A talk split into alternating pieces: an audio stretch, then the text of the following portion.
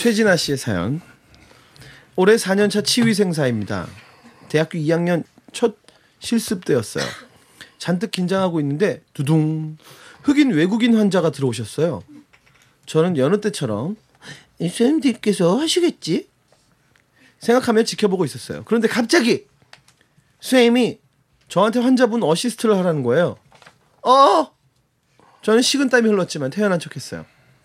양치하세요. 이런 말은 모두 묵음으로 처리했어요.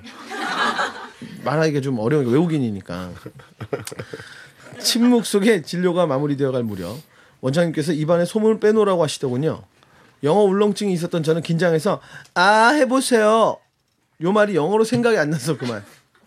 세이야. 환자한테 맞네요. 그 말이 맞아요. 세이야. 다행히 환자분이 알아들으시고 입을 벌려 주셨습니다.